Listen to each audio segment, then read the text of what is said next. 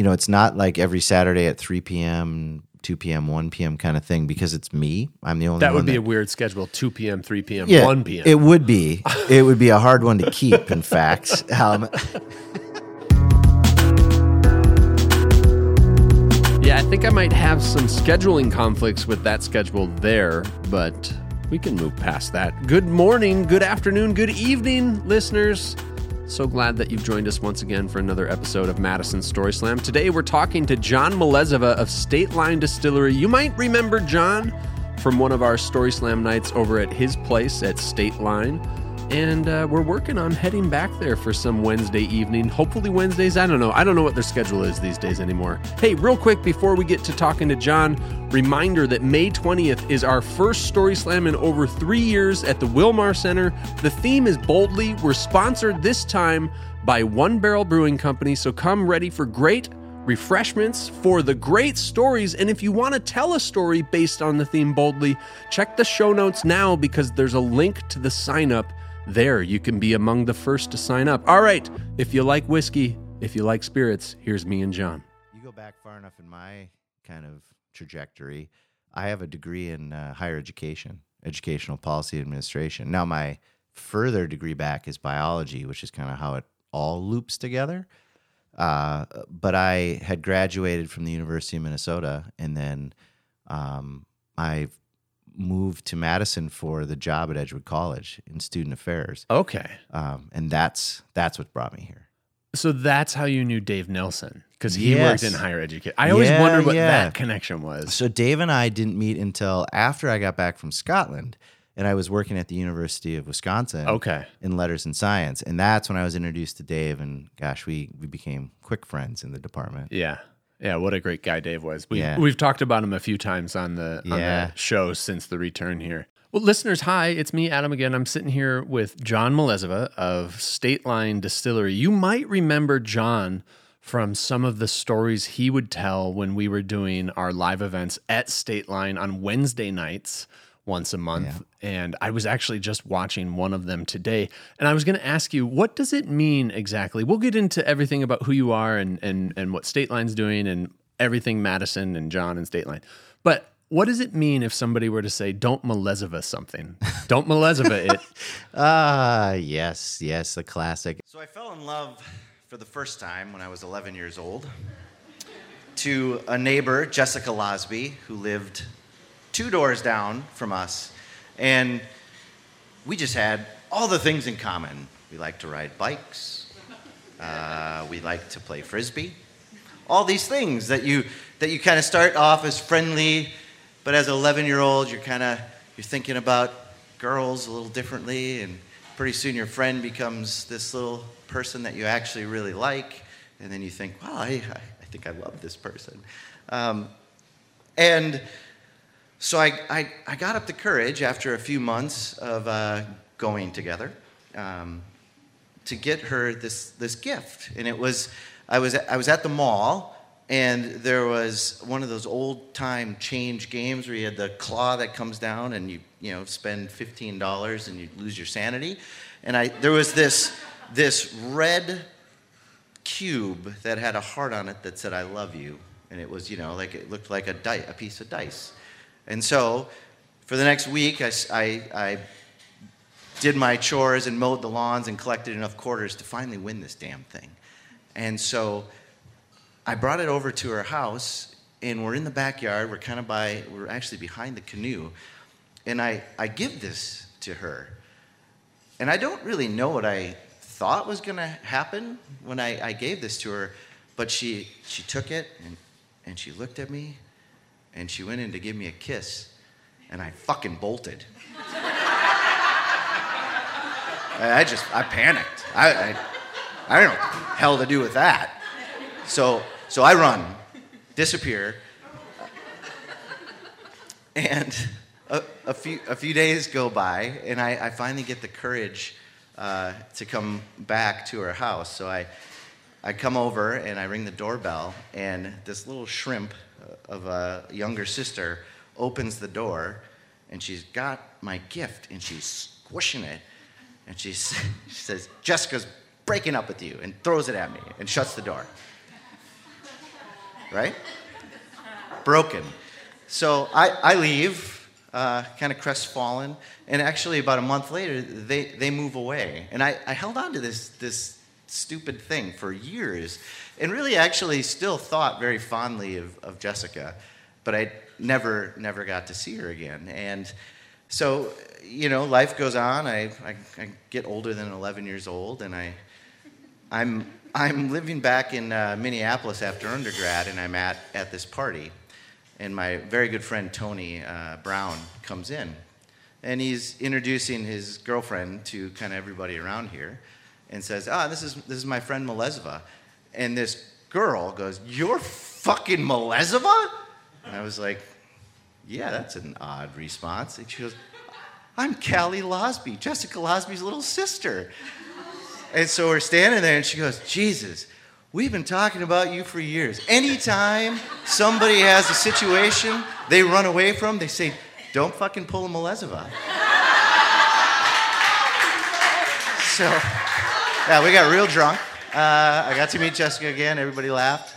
And uh, they still say that about me, though, and their family. So, there it is. Dave is the one who connected me to you guys Yeah. and was really pushing to have a story slam at your space at State Line. And you guys were just so great. You guys immediately were like, "Yeah, this is sounds like a great event, and we definitely want to be part of it." And we came there and just had so many great, so many great nights with so many good stories. And I honestly think part of it is how warm and welcoming that space is because of that wood. It's is it reclaimed barn wood? It is all from a single barn in DeForest. Yeah. Yeah. That space is just like I, I talk about the Wilmar uh, room that we the Wilmar Center, the Yahara room that we met in as being this kind of sacred, mystical, magical space. But I really do think of your your uh, tasting room as that same kind of. There's something magical happening in that room, whether you're a drinker or not. It's Yeah. you walk in there and it's just like wow. Yeah, I think it hits the balance of of being both uh, cozy and inviting in terms of how the seating is, so that people are kind of sitting in a community with one another, and it just it just works really well. Yeah. So higher education is what brought you to Madison. Yeah, And then you mentioned going to Scotland and you're a distiller now. So I would imagine those two things are connected. Did you do some schooling in, in Scotland to kind of learn the craft? yeah, I did. Uh, So I mean, while I was at Edgewood, I got introduced to Tom Porter through a, just a, a random kind of event, and I, I think I begged and annoyed him enough so that he let me start shoveling grain at, at the at the brewery out there. Uh, and at that point, I was exposed to commercial level brewing, and I at that before that I hadn't been. So it really piqued my interest, and so I started looking around for different programs, and that's when I came across uh, the Masters in Science in Brewing and Distilling at Heriot-Watt over in uh, just outside of Edinburgh. So did you get into it to be more into brewing and then you were enticed by the Yep. the Scottish brogue? uh, yeah, absolutely. Yeah. I went over there fully intending that I was going to open a brewery. And, um, you know, I had, I'd done a lot of home brewing. My grandpa introduced me to it, you know, you know, quote unquote 21 ish. Right. And, um, so I, I, even though I drank a lot of spirits, I never made them. But once I was over there and kind of dove into the program and saw the extension of what distillation is to the brewing process, I, I just fell in love with that in terms of the artistry you can bring to it. And that's when my focus completely shifted. That's wild to me. I, I don't picture you as a beer guy. Yeah. I really don't. like you just, you know. Uh, so I used to host a whiskey podcast called mm-hmm. Chill Filtered. It's still a show. My co-host Cole is still going on with his new co-host Robbie, and I believe they just did either their, I think their 250th episode. So they're going strong. And but one thing that I had never been a whiskey guy before I met Cole, and one thing I learned through that friendship and through that show is that there's something about I think a lot of people in Wisconsin would talk about the kind of connections and community building that happens in a bar. And and they're going to talk a lot about drinking beer at at somebody's house, at your buddy's house, around the fire, things like that.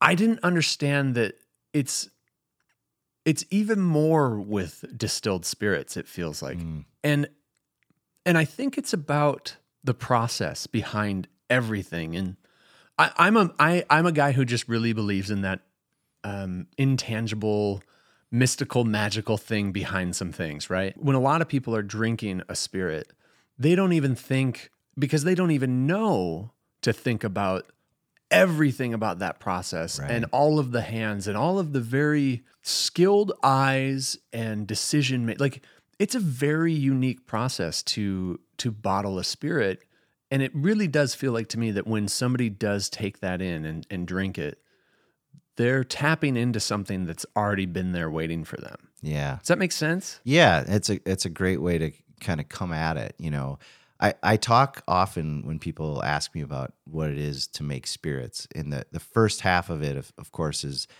really regimented, standard operating procedures. You're coming up with recipes. You're following those. You're trying to improve upon them all the time. Uh, but we're doing things really the same.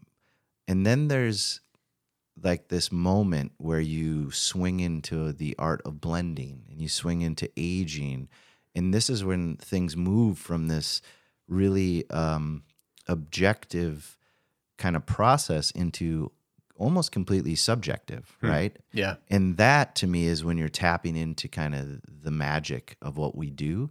And also you're getting when you when the person tastes that spirit they're getting to to see a bit of who we are as as distillers right? I mean it's is the rum i'm producing fruit forward? Is you know what kind of whiskeys am i laying down? All these things are going to be um, experienced by someone else but i'm i'm drawing up kind of that experience behind the curtain. I wonder if maybe that's what it is is maybe this is just a perceived thing either from me or people in general.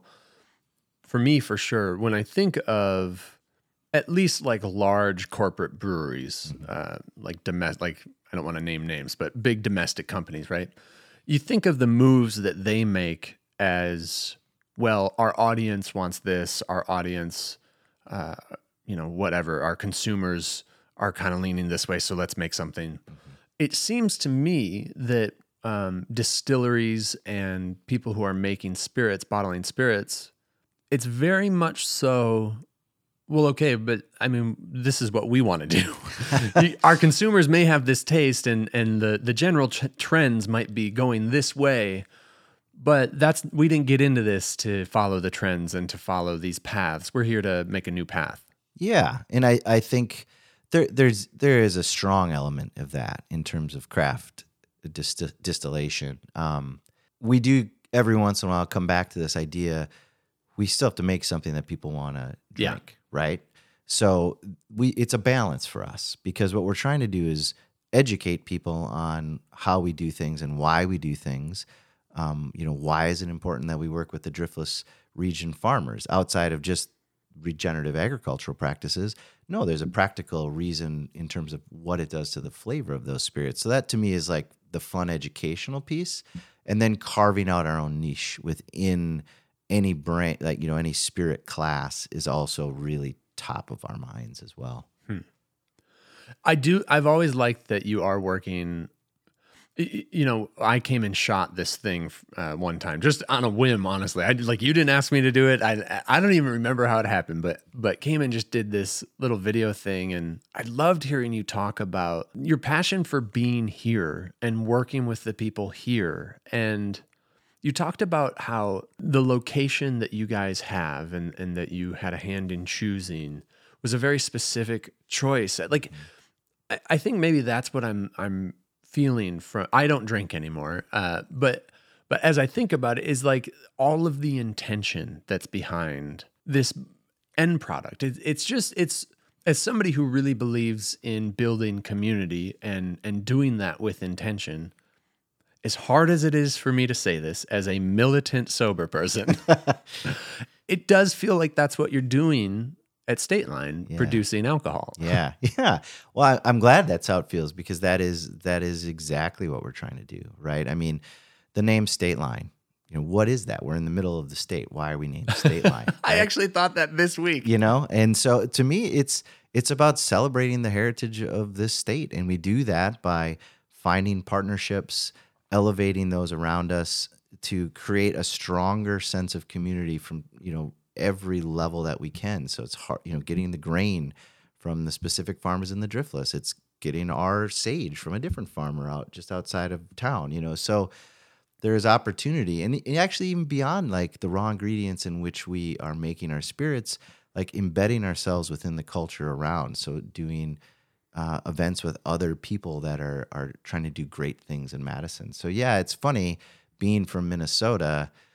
Um, I've always had a sense of I'm I'm a Wisconsinite, and I think that comes from my my my dad being raised in you know New London, and most of my extended family in the Green Bay region. So it's Fox Valley, I guess. So it, it's just I've always felt really at home here in this state, and I think Madison in particular is such a unique area where you can drive 15 minutes and you're in the middle of cornfields. You're in the middle of barley and wheat. And it's getting less and less like that, though. Yeah, it is. It is. And uh, I'm holding on to it. Yeah, me too. you know, my wife and I just moved back from Steamboat Springs, Colorado, where talk about driving for 15 minutes and being in the middle of nowhere. Yeah, it it was it was beautiful out there. But when we moved back, we could the biggest difference that we noticed was how many well no the, the biggest difference we notice is how the sunsets are between the two sure. the two places it's like standard definition television versus 8k television yeah. right um, but then the other thing is is that like it's so we left right as dane county was really loosening covid restrictions like the world was actually open you know we heard that 800 times mm-hmm. over those 3 mm-hmm. years that oh things are opening up but no, we left right as things were really opening up. And it seems like we were we were only gone for 10 months. And it seems like in those 10 months, Dane County construction was just like, we're building. Yeah. We're we're building all the like there are so many new buildings in just 10 months that we're like, what is this place? Like we we there are times where it feels like we move back to not our home. Yeah. Not not a a, a, familiar place, but a new place. Yeah, no, it's crazy the amount of, of growth around here. Yeah, yeah. And I and I remember talking to you back then, and and you saying like, you know, we want. You just mentioned it now, like you want to be surrounded by what's happening and and be because that's the best way to be a part of what's happening. Right. You know, it's Madison Story Slam. That's the name of the show, and one thing on this go around of these long form conversation episodes of the show that I've been trying to focus on. You know, last time it was just like, well, I just like talking to people. Yeah. So like let's just let's just record entertaining conversations. But it's this this podcast is about storytelling. Mm-hmm. And one thing I've been focusing on with episodes this time is talking to my guests about what it is that they're what story are you telling? You know what is what's the story that state line tells by doing what it does and and take take that as everything that state line does not just the product right. you you create and sell but all of the connections with community and, and connecting with programs that are doing what's the story that you as the founder of state line are hoping to be telling with state line well i, I think it comes down to wanting to be a a, integral member of our community at every level, mm. right? That we're woven into this this so that yes, people know us for creating really amazing spirits that are that we're using local ingredients whenever possible, but that we're also, you know, part of local fundraising movements mm. that we're reaching out um, to our community partners to just be a active voice in trying to make uh, things better for the most people we can, right? And it's really, you know, it's interesting. This the, the theme of community comes up so much in my world. Mm, same. um, and I look at from you know the day we opened six years ago to now, and what my role is in terms of my day to day kind of job. You know, isn't necessarily running the still every single day, but it's ensuring that the community within the walls of State Line is exactly what I want in the culture and and I believe very strongly if if we as an entire organization believe in kind of how to do good within the community and the people around us that we will grow and we will become an integral member of of the Madison community and even beyond. Hmm. Yeah, you know, the Goodman Center has a, a theme. I don't know if it's this year or just this month. They've, they've got something going on right now, on actually tomorrow, but sorry, listeners, this is last week for you guys. Uh, it's called "Be the Good," and I I just I really like that thought of being the good. I talked about it on a past episode, but in Steamboat, you just have to. I talked about it on the last episode with Senator Agard actually. In Steamboat, you you had to. It's a very extreme place to live, right? It's ju- it's you're four hours outside of Denver. You are up in the Rocky Mountains, and because of how extreme it is, you just need other people. You ha- mm-hmm. you have to be the good for your neighbors, and you have to consider everyone that you meet as your neighbor and community member, not just somebody mm. that lives in the same city as you. Right. Because when you are in need out in an extreme place and you come across somebody, you're really hoping hoping that that person is going to be the good for you. And I think Madison has the potential to be like that. Steamboat was like that like everybody right before we moved, 2 days before we moved to Madison, back to Madison. There was something wrong with my car and I was in a uh, a restaurant parking lot Yeah. and something was hanging off the front end and this guy's in like his sunday best clothes and it's it's january so it's gross and it's a parking lot so it's slushy muddy gross wintry mix right this guy in his khakis and sunday sweater is down he's like no i'll go i'll get that and i'm like whoa, whoa and he just that's what steamboat people were like madison's not quite there but i think that it could be and i love I love that there are pillars in our community like you and State Line who are here to be the good, to be the people who are here to say, no, we, you are our community members. We are here to to meet your needs as much as we can as a as a company. Yeah, absolutely. I mean, if you're not, you know, I think everyone needs to be willing to take that that step and then put it out there and and it's amazing to me how quickly you find the paths that connect, right? That you if you're willing to put yourself out there and say, "Hey, we we want to partner with you. We want to do these things. We want to, you know, um, be someone you can rely on." That those those lines get really strong really quickly, and Yeah. then they lead to other people and other things, and it's it's pretty neat. Something I'm I'm coming to find more and more that's harder. It's getting less hard to admit, but I'm right away it was really hard. I we need people. I need people.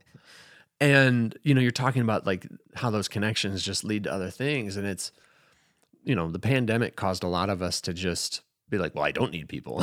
people are scary, people are bad. Yeah, yeah, And uh, it's just been so interesting for me, and I'm sure a lot of people that come out of that and go, "Oh no!" Like I, be, in a way that I've never recognized. Not even just because of the pandemic. I need people. I need this connection. I am not the person I should be without it. yeah. So I love that there's a space like State Line where people can come and connect and and uh, you know be the good. Yeah. Hey, do you find yourself coming to that realization as well? That you need people, that you need the connection that we can all share at some sort of event where community is the focus? Whoa, I have an idea. What about on May 20th at the Wilmar Neighborhood Center, Story Slam Boldly? We build community through storytelling. Come hear some great stories, or even dare to share one of your own, all based on the theme Boldly, sponsored by One Barrel Brewing Company. Come for great refreshments and even better stories. We can't wait to see you there. We're raising money for Wilmar with this event, and uh, it's going to be a blast. Here's me and John. Let's talk a little bit more about what State Line's doing as far as products Sure. you know i had uh, i'm i was never a gin drinker i was never a vodka drinker is that what did you guys ever do vodka or not Yeah, we started with gin and that's vodka. what that's what i thought okay Yep. it's been a while Yep. um, and uh, so i wasn't a gin drinker i wasn't a vodka drinker and i was waiting i was biding my time for whiskey i was able you let me try your whiskey They did. um how long how long did you age it well, now it's been aging six years. yeah i think it was maybe two and a half years old when you let me try it wow wow that's so long ago Yeah, just a wee little whiskey. And it was, I remember being like, man, I can't wait till this whiskey's ready. yeah. And it's almost ready. It right? is, Yeah. I mean, our first our first release uh, will be this summer. Um, it's and it's the American Single Malt, which is a blend of Wisconsin barley from the Driftless region and peated barley from Scotland to just kind of marry, you know, my time over there and and what we found as a really amazing barley out in the Driftless region. I bet it smells amazing. oh, it's it's ridiculous. Yeah. You know, I normally don't like a lot. I, well, I, listen again, I don't drink anymore, but so let's just, I'm going to speak in present tense like I do. I don't normally like a lot of peat, Yeah. But is it really peaty? No, no. I rem- yeah, that's what I thought I remembered, that it a was- it was pretty light subtle. touch Yeah. of peat, right? But it's there. It it's actually It's not that band aid taste. No, no, no. Uh, it's it's really a nice balance in terms of you know it it much of it drinks like a Highland, fruity, really delicate, and then you've got this back end that's like just that wisp of smoke that's there, and it's that real you know. I, I love a lot of the uh, you know American single malts that are using uh, peated or not peated but smoked malt from the U.S. But that there's something very distinctly different from using peated malt. Tell me about the the process of going with peated uh, malt from uh, or pe- what peated barley from Yeah. from Scotland. Yep. Like, did you go over there and choose what you want, or like what's like? Like I said, everything's so intentional with distilling. Right. So I, I'm just curious, like what what went into that Yeah, I mean, it was. We didn't go over there. That would have been a great excuse for a trip. though. business yes, expense. biz check, and off we go. Um, no, they sent us. We we you know they we had multiple samples sent to us, and then essentially what we do, and this is kind of for almost any whiskey that you're creating for us anyway. Our first step is to almost make a tea out of the out of- Really? out of, the the barley or the wheat or the rye or whatever. That makes sense, but I just never, you know, thought about yeah. that. Yeah. So Yeah. you you know you're it's certainly not going to give you a full accurate representation of what you're going to get, but it's going to give you like a glimpse behind the curtain of what this this uh, particular. Do you think there'd be something do. behind uh, as a consumer being able to taste that before you taste the end product? Hmm, that's a really interesting question. As far as being able to discer- your, have a discerning palate? Right, right. It certainly wouldn't hurt. You know, I I don't know if it's there's certain parts of it that are really instructive and then things that don't translate all the way through. Yeah. But but for us, what we were doing was both looking at the unpeated barley from you know the Driftless region, and then everything that we were getting uh, from Scotland, um, from the Speyside region, and then kind of once we narrowed down on like okay, these are the two or three that we like, then we started just blending them, playing with them, and and then you start small scale stuff, and it just then it gets gets fun. Gets, I was just Yeah. gonna say that, like the uh, the mad scientist Yeah. and everybody is gonna come out at that point. Yes. Okay, well, what, I wonder what happens with this and and all that. Yeah, exactly. So I mean that you know so much of our time when it you know you're first starting as R and D and you're just playing and making stuff on really small batches and then doing lab distillations. Uh, and then you say, "Oh, this is great. Let's give it a shot." And then you try it on the full scale, and it's totally different, which is, which is, you know, Why does why do you think that is? Like comes out so different? it you know it just it i'll say it's like a you throw a dart you're, you're not going to be completely off the dartboard if you're if you're doing your lab stuff correctly um, but it's never going to be it, it's not like a logarithmic scale right things things don't always translate when you are talking about something at at one liter versus a thousand liters That makes sense. Yeah. that makes sense. Yeah. And then and then like let's say you get to the point where you are putting that all into barrels and stuff like Right. then you got every barrel's going to affect that juice differently Yep. and every, like I think that's also a special thing. Like all the intention and all the whatever behind producing a spirit, but then there's that one thing, that barrel, each barrel is going to just touch that juice differently Yep. and and leave its mark differently. And so each barrel is going to taste different. Each liquid, each the liquid from each barrel is going to taste differently. So you got all this intention, but really that last bit of flavor is just left up mostly to kind of chance. Yep. Yep. I mean, I think, you know, if you've done your your homework on the back end, Mm-hmm. the the chance of having something that is not drinkable is pretty low, Right. right? But yeah, from barrel to barrel, great variation. You know, you might get more oak, you might get more uh, caramel, more vanilla, all these things that are going to be expressed as part of. So you know, I it feels very much like a living part of the process because it's it's active. Like there's, it's not a, you know, a lot of the things we do, it's like you do it and it's static and it's done, and then you just move on to the next step, Right. right?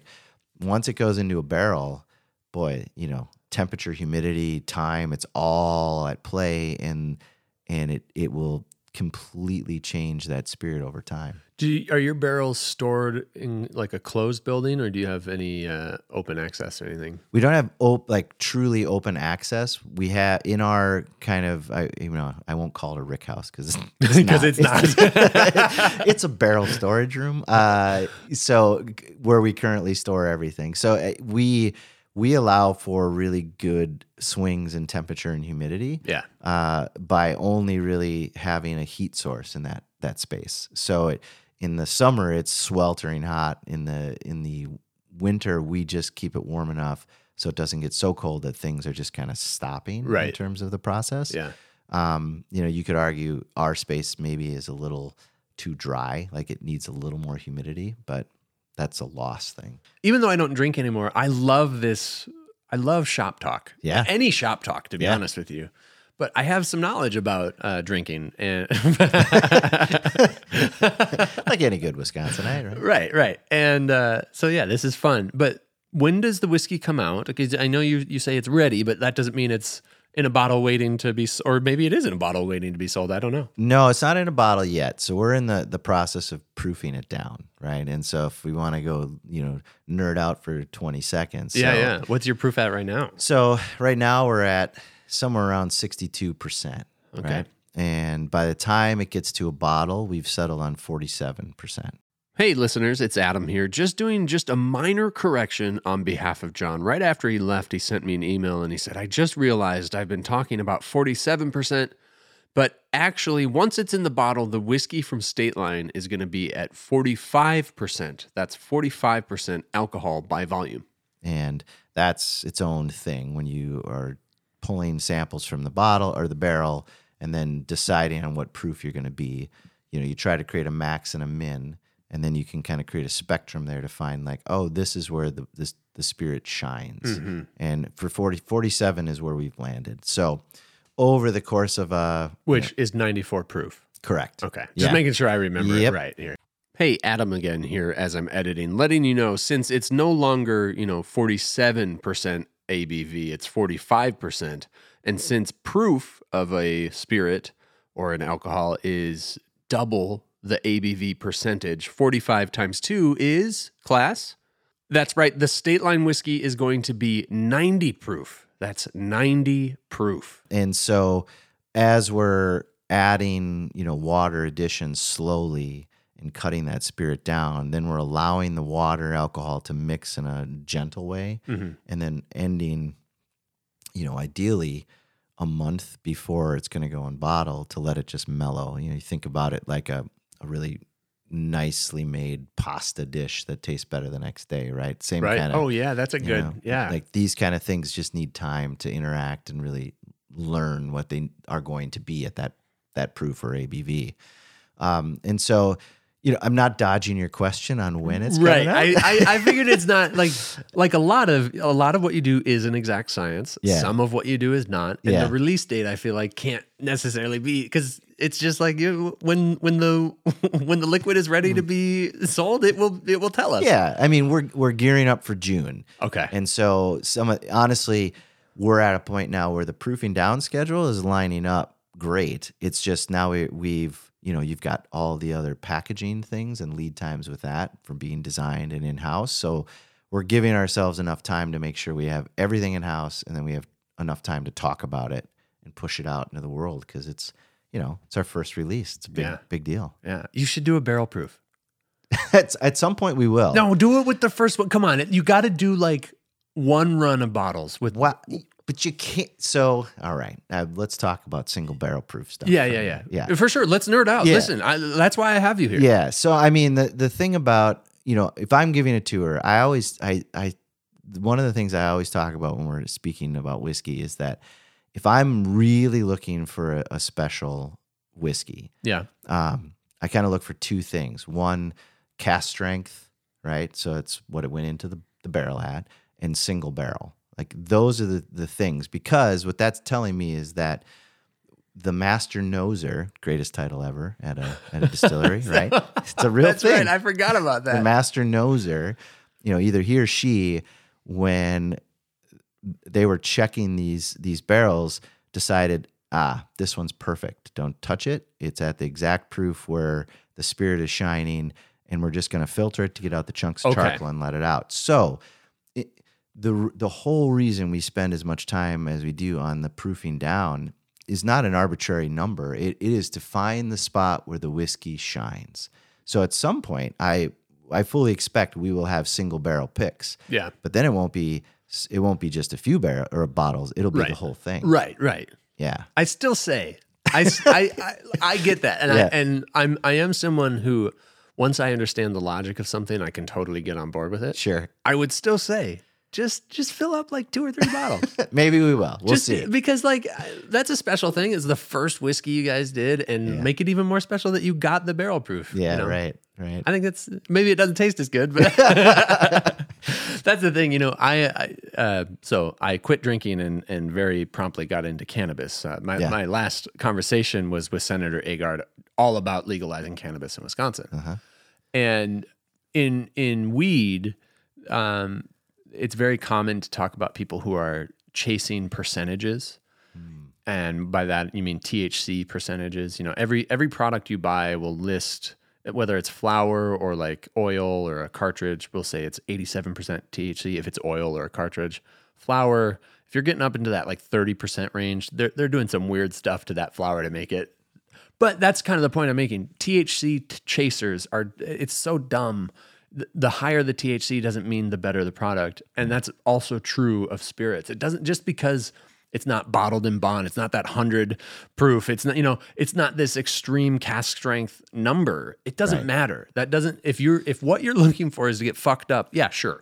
Maybe that matters. But if you're looking for a quality product that that has taste that speaks to the craft behind it, it's not about how big that that number is, that Right. that percentage is. It's exactly what you're saying is you you'll bring it down as as low as you've got to to make it be the taste that it has to be. Exactly. That's interesting. It, it again shows how much care is going into it. Yeah, and and that's and when it comes to those types of spirits, I you know this is where the true romance of it, right, for me, in in kind of uh, in in a sense of the word, is where we're.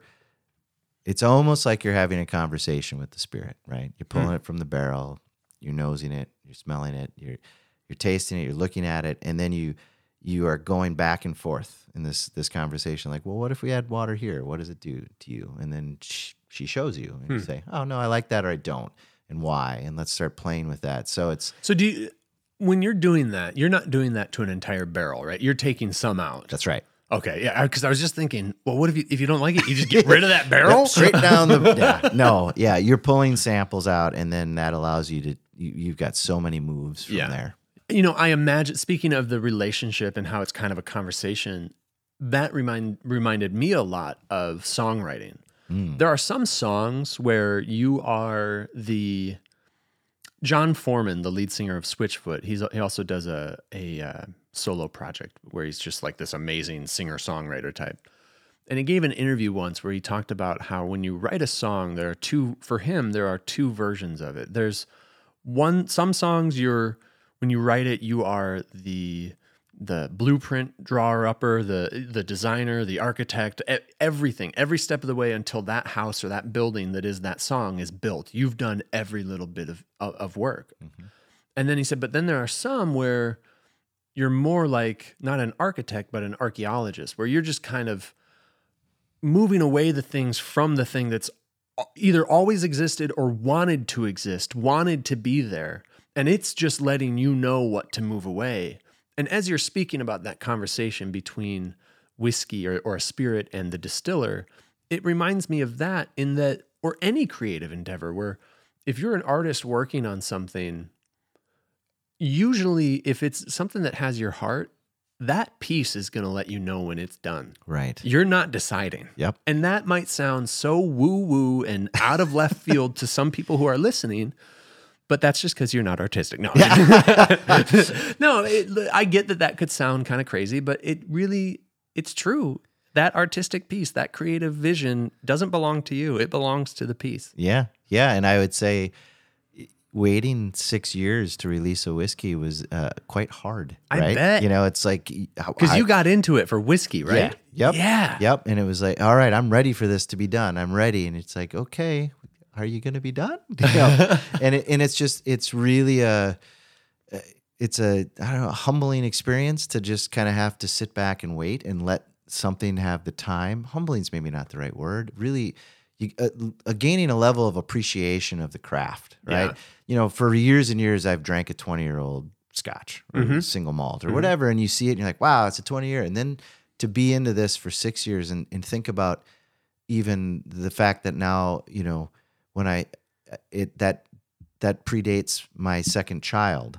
You know, it, there's Right. all these things, milestones that are happening in the background. Life is moving, and yet the whiskey just sits, and the whiskey needs the time, and it's it becomes this really interesting timestamp. So I've I've grown a much greater appreciation for age statements that I, I look at and I think about the people behind it, Hmm. and you know, someone who maybe was an apprentice distiller at 18 or 20 years old in Scotland right.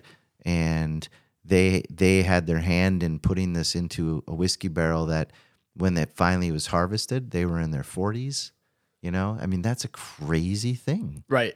You know when when as a consumer when you see a 6 year age statement you see that small number 6 you don't see the 2000 some odd days that 6 yours is. Right. And and all of the hours and all of the moments think of the moments in the last 60 days that have been important to you. Right. Multiply that by over 2000 days. Yeah. That's what went into this whiskey. Right. That's what this whiskey's been waiting for. Yep. All of those moments have built up to this moment that you're sipping and tasting. Like it's it's really cool. And I, ju- I know that there's people listening who don't understand why that's cool. And like, like they're hearing this and they're just like okay it's so cool. and you know what? That and that's okay you know because i think we each have to bring our own experience to whatever we're doing whether it's sipping on a whiskey or not. But it just yeah it, it- and i and i even have been reflecting more on it, it's just it's go go go go when you're running a business. Like next thing and the next thing and the next thing. And they could take- Podcast interviews left and right. yeah left and right. But this moment here that's coming up in the not too distant future is going to be a moment of pause for Hmm. everybody at the company like a, a celebration of of what we're doing. And that is one of the fun things about whiskey. It almost seems like for State Line and for you, it the release of this whiskey is a pillar of the company that's been being like you know you think most pillars of a company are they're there and built when the company's going. This is a pillar the last pillar maybe not i don't know. But this is a final pillar that the whole time that state line's been a company you guys have been slowly adding more and more to it to this is what we want to stand upon even though it's not done yet and finally you're coming to that moment where we're, where we get to stand upon this right and you're totally right. What a moment to have and to pause and reflect and say, it's six years of this. It's been a fucking hell of a ride. yep And uh, it's just so special. I'm, I'm, I wish I could drink it. I wish, I wish I could. You know, I saved one bottle, a special bottle for me uh, from from when I was a drinker. I, but I'll never drink it. I don't know why I have it still. But I wish I could take part in in, in uh, your whiskey release. But uh, I'm really happy for you guys. And and um, speaking Well, of being you. happy for you, uh, breaking news. Let's talk about some uh, some spirit competitions that Yeah. uh, State Line has been. Anything else you want to say about whiskey first before Oh, we I move on to that? we could talk whiskey all know day could, but right. yeah no Yeah. i mean i'm just i'm excited Yeah, yeah cool. um Whiskey competition, San Francisco. Well, Spirit, yes. Spirits, yeah, So yeah. the San Francisco has what's called the World Spirits Competition. We've never actually submitted anything, and this year we we took three of our spirits, our our coffee liqueur. What our- is a coffee liqueur? uh, well, it can be. I know what coffee is. Yeah. I'm never quite sure what a liqueur is. It can be many things. Well, so a liqueur is just a sweetened alcohol, right? That we're drinking, right? So Okay. there's there's parameters of how much alcohol needs to be in, and there's sugar content And is a liqueur- like that. Is this a mistake to think? But is liqueur usually thicker? Like I'm thinking like Bailey's like thickness. Yeah, right? right. That I mean, that's a cream base for Right. so for sure. I mean, often they are the viscosity is going to be a lot higher just because of the sugar content, Oh, okay, that makes right? sense. Yeah. So, um, so coffee liqueur as a general category is basically taking the flavor of coffee adding some alcohol and sugar to it and calling it a day, right? and so, you know, like any any spirit that we look at creating, we kind of take a, a snapshot of what's on the market and and then decide where can we fit. And I think when we kind of started the eight month development process of coffee liqueur, it was looking at the kind of cloying nature of, of many of them, like being too sweet and not enough coffee. So then we reached out to our friends at Johnson Public House and started down this crazy caffeinated path of Yeah. heart palpitations and pit sweats of drinking different types of coffee all day long. So is it Kin Kin coffee that's It in it? Awesome. Yeah, yeah. Cool. And so so we we finally landed on using cold brew coffee. So it's it's cold brew coffee um, mixed with our vodka and a little cane sugar. And so what you get is this amazing chocolatey velvety coffee experience that has a lot of caffeine because it's cold brew and yet it's balanced out by our base spirit our vodka which is already incredibly smooth because we're using wheat and barley. Um, and so we entered that and we entered our American gin and the rum into that that competition and we just heard that we've got double gold in the coffee liqueur which That's is really cool. insane Yeah. i mean that, that means all 32 judges gave that spirit a gold Wow. rating so really excited about that and then uh, of course our american gin and our rum both got silvers and when you're talking a worldwide competition Yeah, I mean, listen, I, I remember what the San Francisco Spirits competition is that what Yeah. it's called? Yeah, I remember that. Like Cole from Chill Filtered would always be like, "Th- "This bottle we're drinking won this at Yeah. San Francisco." Blah blah blah. So, dude, that's awesome. Thank you. Double gold is very impressive. Yeah, we're excited. I mean, it's funny, you know, I think coffee liqueur started at less than 1% of our sales um, a few years ago. And as it's all of a sudden been discovered, it now accounts for close to 30%. Wow. Yeah. Pandemic. Pandemic. People, yes, exactly. People people needed coffee and booze during the workday. Yeah, So, exactly. there you go. Gets them through. Uh, speaking, you know, the Johnson Public House Kin Kin. Do you know that that is where I got my start in storytelling and in story slams? You, you know what? You had told me that a long time ago, and uh, that you had hosted some possibly over ac- occupancy type. Possibly, event. maybe. I mean, no one knows. Yeah, right. no- it's all nobody knows for yeah, sure. it's a, it's a Yeah, so before Madison Story Slam was a thing, there was JPH Story Slam, which was started by a guy named Greg White, who does Madison Pro Audio. oh okay. And after a while, Greg just didn't he didn't have time to do it at JPH anymore. And I had been going there and telling stories. And Gwen and Kyle from Johnson Public House were like, You're pretty good. Do you want to just come and host it? But then it just got so big that it like it didn't make sense to call it JPH Story Slam Right. anymore and keep it there. Yeah. yeah. Crazy how paths move, though, right? Well, yeah, like- absolutely. And I, what I was thinking was like, well, of course, this your stuff won double gold. You got you got you guys. You got John Mleziva who knows his shit and is knows what you're doing when it comes to distilling. And then you've got Gwen and Kyle Johnson who have been in the coffee game forever and know what they're doing, Right. produce great shit as well. And you guys are just coming together to make great shit go double gold, right? So- right. Yeah, yeah. It was all, and it, it was just like that. To me, is like s- such a key component of like these these relationships and community. Like people that are doing good in the space that they're uh, operating in, and we just, you know, we found each other. It, it was really quickly apparent like we're both nerds and want to Yeah. have some fun with this. And down the rabbit hole we went. I mean, it was eight months that we worked on this recipe, and it just and it never felt like work. You know, it was just like he, Kyle would show up with like 15 different types of coffee, to like in like different, in each type, like a V60 versus pour over versus cold. You know, just like, I don't drink that much coffee, man. and it just, you know, I was very caffeinated. I bet, but it still sounds like a I'm also not a co- coffee drinker. So to be honest with you, none of that sounds fun to me. I actually, uh, I s- have never had coffee in my life. I've Really? n- it's never touched my lips. wow. Well, since my diabetes diagnosis, I've only had water to drink. So Sure. since December sixteenth, twenty nineteen, only water. Water all the time. And but coffee, uh, my parents told me that it would stunt my growth, and I wanted to be tall. Yeah. I mean, they told me that from the time I was. I remember the first time. The first time I remember hearing it, I was four years old, sitting outside at a Dairy Queen. They said, "You don't want to drink coffee; it'll stunt your growth." And I wanted to be tall, and I'm six six, so who you know It worked. It worked. Not genetics, Right, yeah, nothing to you do. know, never mind that I was a, co- uh, a soda addict who loved like I loved caffeine in Yeah, that way. So yeah, like, yeah. would have done the same thing. So, Yeah. you know, I I have always I've always wanted to go back to JPH for a story slam to do a much more intimate, al- almost at the level that we were doing at State Line. But maybe even smaller, like just a really intimate night of just like, let's go back to our roots. This is where we came from, kind of thing. But I don't think they- they've redesigned their space now, and I just don't think it would work there anymore. But I love the Johnsons. I love I love that that's part of my history. I love it's part that it's part of your history Yeah. now too. Um, but speaking of like doing events at places, by the way, we'd love to come back. But um, We'd, we'd love to have you. well, good to hear.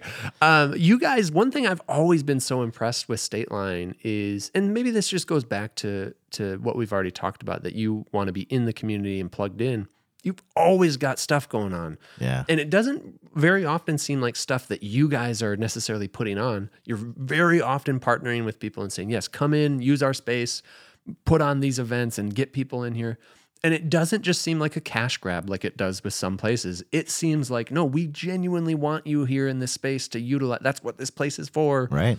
Tell me about that. Why is that the attitude for State Line? Why, Well- why has that been so important? I mean, I think we want to be that hub. We want to be, at least be a part of that, right? So anytime I'm meeting someone who's passionate about what they do, that I, I find that inspiring. Yeah. And so, and it, and if it, gosh, double bonus if it lines up with some of you know my core beliefs about what I I find important in supporting out in the world. And if someone is doing something like that and wants to come and and and either talk about it or or have an event at our space, like I'll do what I can to help make that happen. Um, because I think it all it, it comes back to like you know we are a cocktail lounge, by nature we've always been more than that, right? Oh, because totally. like it's the th- part of the magic of State Line is that we make everything there, and then we kind of we then we're putting it out for the world, and so everything about what we're doing is trying to invite people in to learn. And so it, whether it's an outside group or it's something that we're making in house, that that's really fun to me. Let's say let's say somebody listening just heard you say all that and just heard you say that you know everything we're doing is we're putting it out but we're inviting people to learn. Let's say somebody hears that and takes you literally like, "Well, I want to come in and like I want to learn about this." What can they do? Can they do that? Sure. I mean, I, I mean, the quickest way to probably get in touch with us is to either write me an email, right? Um, jm at statelinedistillery.com, or you could reach out to our events person, events at statelinedistillery.com. And that's typically how the conversation starts, unless someone's at the bar and they're just like, this, this place is cool. Like, I see that you do a lot of events. I would love to work with you. And they leave a card and we go from there. So, Oh no, I meant so. Okay. that's all great too. but listen, I, I I love your facility. are you talking booze? I just mean like you know I've I've taken a distillery tour. Yeah. Can can people do that with you guys? Uh, I I I sort of laugh because like your tour is like, well, this is the room that everything happens in. Right. But I more mean like if you want to invite people in so that they can learn, will you walk them through some processes of like, will you show them like I'm doing this next because this is gonna react like can they come in and, and see you do that? Yeah, I mean, I think my, I think Mark, my day-to-day production manager, would would uh, not love if I did that all the time Right. while the stills are running. but uh, honestly, I I give tours all the time at this point. You know, it's not like every Saturday at 3 p.m., 2 p.m., 1 p.m. kind of thing because it's me. I'm the only That would be a weird schedule, 2 p.m., 3 p.m., 1 p.m. it would be. It would be a hard one to keep, in fact. Um, but I, I'm the only one that gives the tours right now. So a long time ago, you know, when we first opened, and I had, I, I would have organizations reach out and say, "Hey, I'm, I'm doing a silent auction for X, Y, Z. Would you mind um, donating a bottle of spirits?" And I would say, "Sure." You know, if it's something I was believing in. Um, years ago, I I switched that to say, actually, you know, I would much rather donate a tour for you and or for a group of up to ten people to come in and do a personal tour with me, a tour and tasting, yeah. and we walk through the entire experience. And one, I found that uh, people love that as an experience. Um, and two, I love it. Like it's you know those people have bid on it at an auction. You know they're raising money for the cause they want, but then they're also getting to come out and and see behind the curtain with me. Um, and so I I I love those events. So I mean, people can also reach out to me at that email Yeah. to ask about booking a tour. That's pretty much the way I do it now. Is just if they're not donated things out in the world, it's individual groups writing and saying, "I'd love to to come learn. Do you do tours?" And I say, "Yes, I do." Awesome. And, and I, you know, I, John, I love you. I, I just, I love your attitude and you're, you're a refreshing, it's a refreshing conversation to have with somebody like you because I don't know, you just remind me of there are good people in Madison. there are people that want to be the good Yeah. for other people. And, uh, you do it so well. Well, So thanks. yeah. Right back at you, man. I wasn't fishing, but Yeah. thank you. Um, anything else? Any, any before we wrap up here? Anything? Anything uh, that that people need to know about John or State Line? oh, this I, this is just so much fun. I appreciate it. I appreciate you having me on. Yeah, absolutely. I, well, I appreciate you coming on, listeners. You should go check out State Line. You can uh, for sure check the the show notes here. There are links to their website and their social media, things like that. Be sure to go go check out some Thursday night. Go do trivia at State Line. Go go check out any of the events that they do. Like basically every fucking night of the week, there's something going on there. I believe tasting room Monday through Friday, five to Monday 11? through Thursday, five to ten. Uh, Friday and Saturday, three to midnight. Oh, nice. Okay, I knew I knew there was some split there. I almost yeah. had it. You almost almost had it. Um, John, once again, thanks so much for coming on. Thank you. And thank you, listeners, once again for tuning in to this episode. Glad you made it all the way through. I gotta tell you, as I was editing the episode today, I found myself just listening, enjoying the conversation from John, the information that he was giving. And also, John, I don't know if you know this, but man, you gotta be a voice actor. You gotta go read books for Amazon or something. Start a podcast because you, my friend, have a voice for radio, a face for for the screen, John. Don't get me wrong. All right, enough of that. Listeners, just a one final reminder, May 20th at the Wil-Mar Center here in Madison, Wisconsin, we've got our first Story Slam event in over 3 years. The theme is boldly and I know that you've all been bold. I know that during the pandemic you made some bold moves and bold decisions. Maybe you even made some bold, I don't know, bold uh, typefaces and sold them on creativemarket.com. Not a sponsor, just a place I like to go. All right, we will see you next time. Uh, next week, hey, the next episode is the last episode before that story slam. So, you know, get ready. It's a coming. All right. Uh, Can you tell that I've run out of things to say in the outro and I'm just waiting for the part where I get to say the thing I always say, which is, and as always, I love you.